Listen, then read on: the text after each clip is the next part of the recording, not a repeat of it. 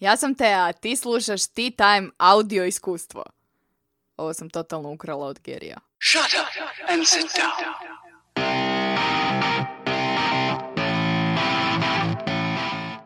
Bog svima i dobrodošli u petu po redu epizodu tematske serije Radim po svom, u kojoj se fokusiramo na najčešće postavljeno pitanje. Kako raditi posao koji voliš? Kako pronaći, odnosno kako kreirati taj posao koji želiš raditi? Serija se sastoji od sedam podcast epizoda, dakle ovo je peta po redu, i sve skupa će trajati negdje do kraja godine. Uz podcast epizode dolazi i sedam mailova u kojima se nalaze dodatni materijali vezani u svaku temu.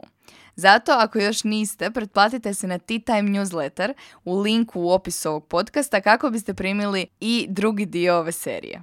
Nakon što smo pričali o mindsetu koji moraš imati da bi mogao raditi posao koji voliš, nakon što smo saznali što želimo raditi, definirali smo poslovne ciljeve, odnosno poslovnu viziju i prošli put smo pričali o kreiranju navika uspjeha. Danas pričamo o nečemu što osobno smatram logičnim sljedećim korakom. Danas pričamo o temi neuspjeha, odnosno o strahu od neuspjeha. Zašto? Zato što jako puno ljudi u svom životu pokuša nešto. I ja vjerujem da cijela priča o poslu koji voliš zapravo nije priča naše generacije, nego da su sigurno i naši roditelji, ali i bake i djedovi imali želju raditi nešto što ih ispunjava, imali želju raditi nešto čime mijenjaju društvo oko sebe. Međutim, veliki broj ljudi koji pokuša napraviti nešto, koji naprave taj prvi korak, koji u pravilu je najteži, doživi neuspjeh. Zašto? Zato što smo na početku bilo čega, znači bilo čega novog što još nikada u životu nismo radili, u pravilu loši. Nemamo potrebne vještine, nemamo potrebno znanje i velike su šanse da ćemo doživjeti neuspjeh. Za pojavu koja se događa apsolutno svakoj osobi na ovom svijetu tijekom njegovog života, dosta je zanimljivo što nas zapravo nitko nikada nije naučio kako se nositi s neuspjehom kad nam se on dogodi. I upravo zato želim danas pričati s vama o strahu od neuspjeha, odnosno neuspjehu samom, s ciljem da strah od neuspjeha nikada ne bude razlog zbog kojeg stojite u mjestu i ne pokušavate kreirati, odnosno pronaći posao koji volite. Kada pričamo o neuspjehu, moramo početi na početku. Moramo početi od svog stava prema neuspjehu. Ako ste ikad živjeli u iluziji da ćete uspjeti s prve, i da u svom životu možete izbjeći neuspjeh, vrijeme je da se pomirite, suočite s istinom. Svi mi ćemo u svom životu ne uspjeti jako, jako, jako puno puta. I uopće nema sumnje da neće sve ići po planu koji smo definirali prije epizodu ili dvije. S obzirom na moju karijeru štreberica, i s obzirom na to da sam svoju nekakvu akademsku karijeru pod navodnicima, odnosno obrazovanje, gradila po planu, koracima koji su bili definirani, imala sam relativno dobre ocjene i sve je bilo vrlo predvidljivo. E, relativno kasno sam se nekako suočila s činjenicom da neuspjeh postoji i da se događa svima. I naravno da nisam svoj prvi neuspjeh doživjela sa 25. Međutim, trenutak u kojem sam stvarno postala svjesna važnosti neuspjeha i nekako činjenice da su sastavni dio poslovnog života, karijere, e, se dogodio tek na mom prvom poslu. U jednom razgovoru me tadašnji šef pitao ključno pitanje. Koji je tvoj najveći neuspjeh do sada? Pitanje zapravo nije trebalo biti filozofsko i služilo nam je kao priprema za jedan trening, međutim, mene je dovelo do puno većih zaključaka. U tom trenutku sam pričala i o stipendijama koje nisam dobila, o ispitima koje nisam prošla, o planovima koji nisu nekako išli po planu. Međutim, usporedbi s njegovim najvećim neuspjehom, moji su bili vrlo, vrlo, vrlo zanemarivi, pa čak i smiješni. I tada sam si sa svojih 25 godina po prvi put osvijestila da činjenica da nemam ni jedan veliki konkretan neuspjeh zapravo znači da nisam do sada dovoljno riskirala. Da zapravo nisam ništa ni pokušala što je bilo izvan kutije i izvan nekakvih sigurnih okvira. Uvjerena sam da je ta spoznaja tada zapravo bila nekakav prvi mikro, mikro korak prema ovome gdje sam danas. Jer da tada nisam osvijestila da svaka priča o uspjehu zapravo počinje neuspjehom. Da činjenica da nemam dovoljno veliki neuspjeh zapravo znači da nisam dovoljno riskirala i da je neuspjeh sastavni dio apsolutno svake karijere i svakog poslovnog poduhvata. Da nisam došla do svih tih zaključaka, sigurno ne bi pokušala pokrenuti nešto svoje, sigurno ne bi nikad održala onaj TEDx govor i sigurno ne bi tea time postojao u obliku u kojem postoji danas. Dakle, prva stvar o kojoj moramo pričati kad pričamo o neuspjehu je da neuspjeh nije grozna, grozna pojava koju moramo izbjegavati pošto poto, nego sastavni dio putovanja. I još bolje od toga, neuspjeh je pokazatelj da riskiramo dovoljno, da pokušavamo nešto, da učimo u procesu. Jedan od prijedloga na koje sam naišla online je i evidencija neuspjeha i pogrešaka. Dakle, nekakav savjet i preporuka je voditi evidenciju, svoju malu knjižicu neuspjeha u kojoj ćete zapisati apsolutno svaku situaciju u kojoj ste bili hrabri i pokušali. I onda u konačnici neuspjeli. Jer iz neuspjeha zapravo učimo i neuspjeh je preduvjet uspjeha. Koliko god to klišeizirano zvučalo. Druga stvar koju sam morala osvijestiti kada pričamo o neuspjesima je da je skroz ok doživjeti neuspjeh. U proteklim godinama sam nekako povećala, poduplala tu svoju listu neuspjeha, iako sam zapravo ponosna na to. A jedan od njih je bila i druga Tea Time radionica. Dakle, prva Tea Time radionica se dogodila u ožujku ove godine i popunjena je u četiri dana bez ikakvog marketinga i zapravo je bila e, poprilično uspješna. Istu tu ideju, isti koncept sam odlučila ponoviti i tamo negdje u šestom mjesecu prije ljeta. Međutim, ta radionica se nije održala, djelomično zbog nekakvih privatnih nepredviđenih okolnosti, ali i zbog manjka interesa. I sada tu možemo pričati o činjenici da u šestom mjesecu vrlo malo ljudi priča o tome kako napisati motivacijsko pismo i životopis.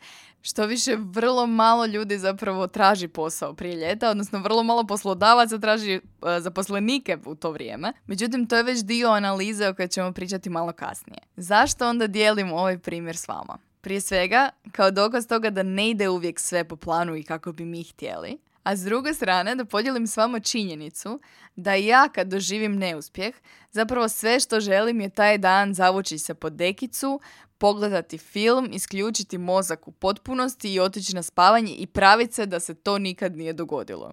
I to je sasvim ok. Dakle, doživjeti neuspjeh nije zabavno i nije fan i nije da se veselimo doživjeti uh, neuspjeh, ali se isto tako događa svima. I svi smo u tome zajedno. I to je skroz ok. Iako je moje zavlačenje po dekicu zapravo funkcioniralo sasvim ok godinama, e, u međuvremenu sam razvila neke nove mehanizme nošenja sa tim, tom emocionalnom reakcijom na neuspjeh. Prije svega, naučila sam preuzeti odgovornost. Recimo da sam održala jedno loše predavanje.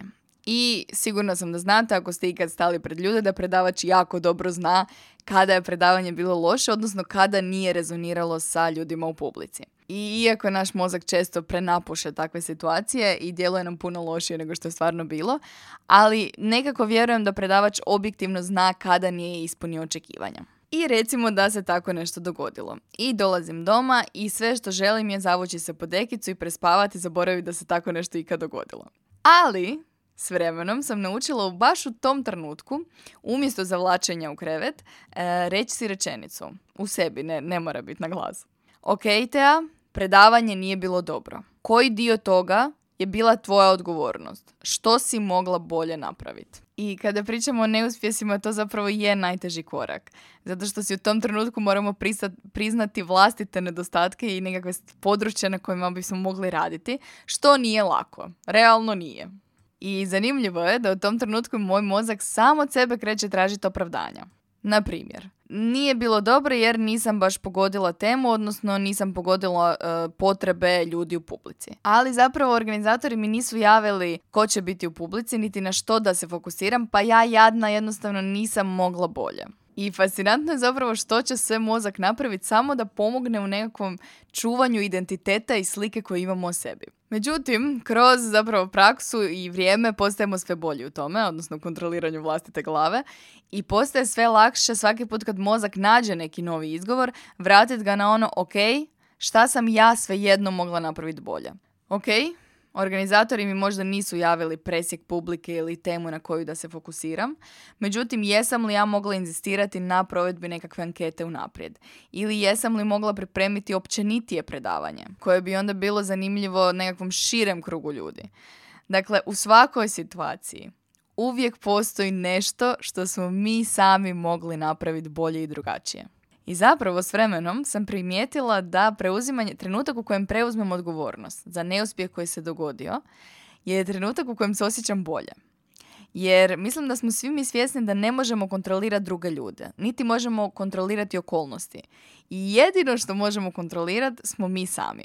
I ako gledamo na neuspjeh kao na priliku za učenje, zapravo trenutak u kojem se pitamo što mogu naučiti iz ovoga, odnosno što sljedeći put mogu bolje, u tom trenutku neuspjeh počinje imati smisla. I to je super trenutak za ubaciti frazu i floskulu koja glasi Jedini neuspjeh je ako ništa ne naučiš iz neuspjeha. Osobno jako volim i onaj Einsteinov citat koji kaže Insanity is doing the same thing over and over and expecting different results.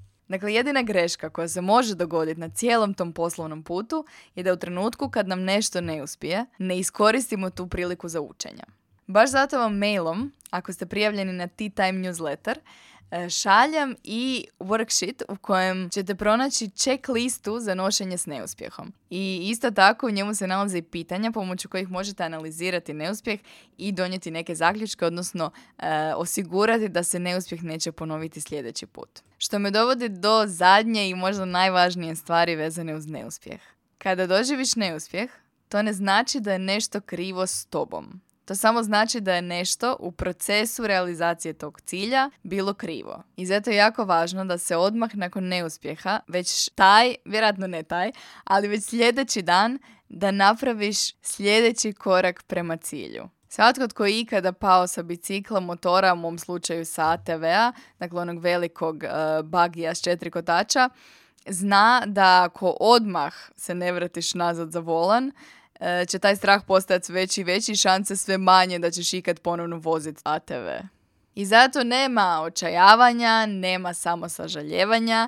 Prvo sljedeće jutro nakon neuspjeha i nakon analize što je pošlo po krivu i što može bolje, od tebe se očekuje da napraviš prvi sljedeći korak. Ako ti za to treba dodatna motivacija, pričaj s ljudima koji su ti bliski, koji te podržavaju u realizaciji tvojih ciljeva.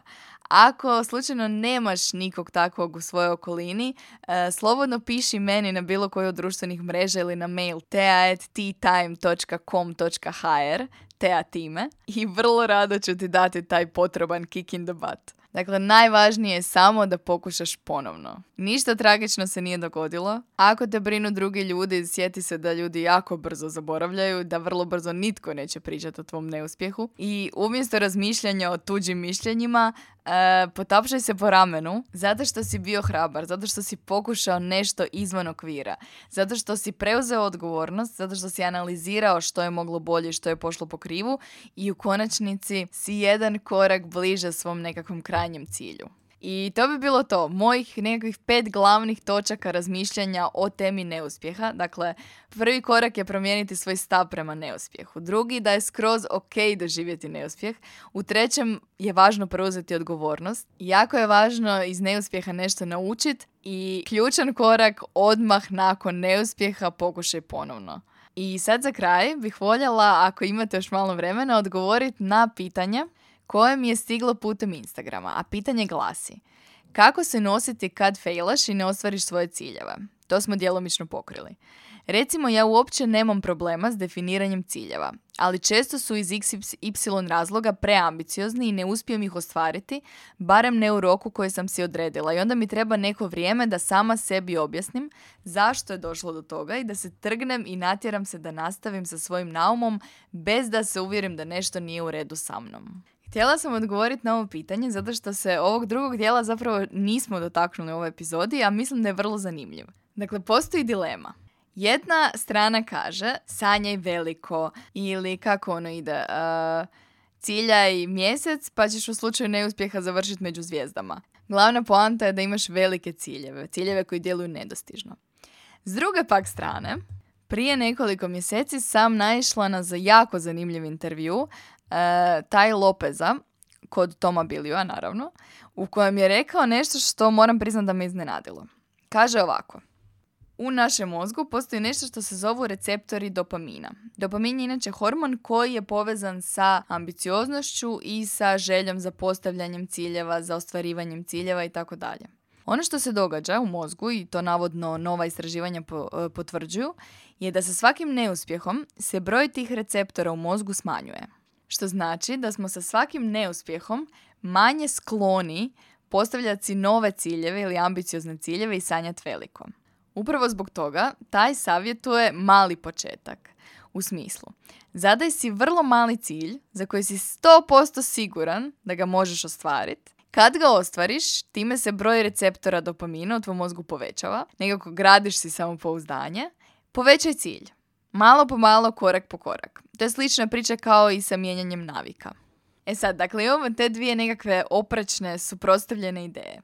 Moj generalan stav je da ništa u životu nije crno i bijelo i da nam treba od svega pomalo. S jedne strane, ponekad se što zbog neuspjeha, što zbog nekakve nesigurnosti e, nalazimo u komfort zoni. I ponekad znam primjere ljudi koji se ne prijavljuju za razgovore za posao koje stvarno žele jer smatraju da ih ne mogu dobiti i nekako su se pomirili i šalju motivacijska pisma i životopise samo na nekakav rang poslova koje smatraju da zaslužuju, odnosno da mogu dobiti.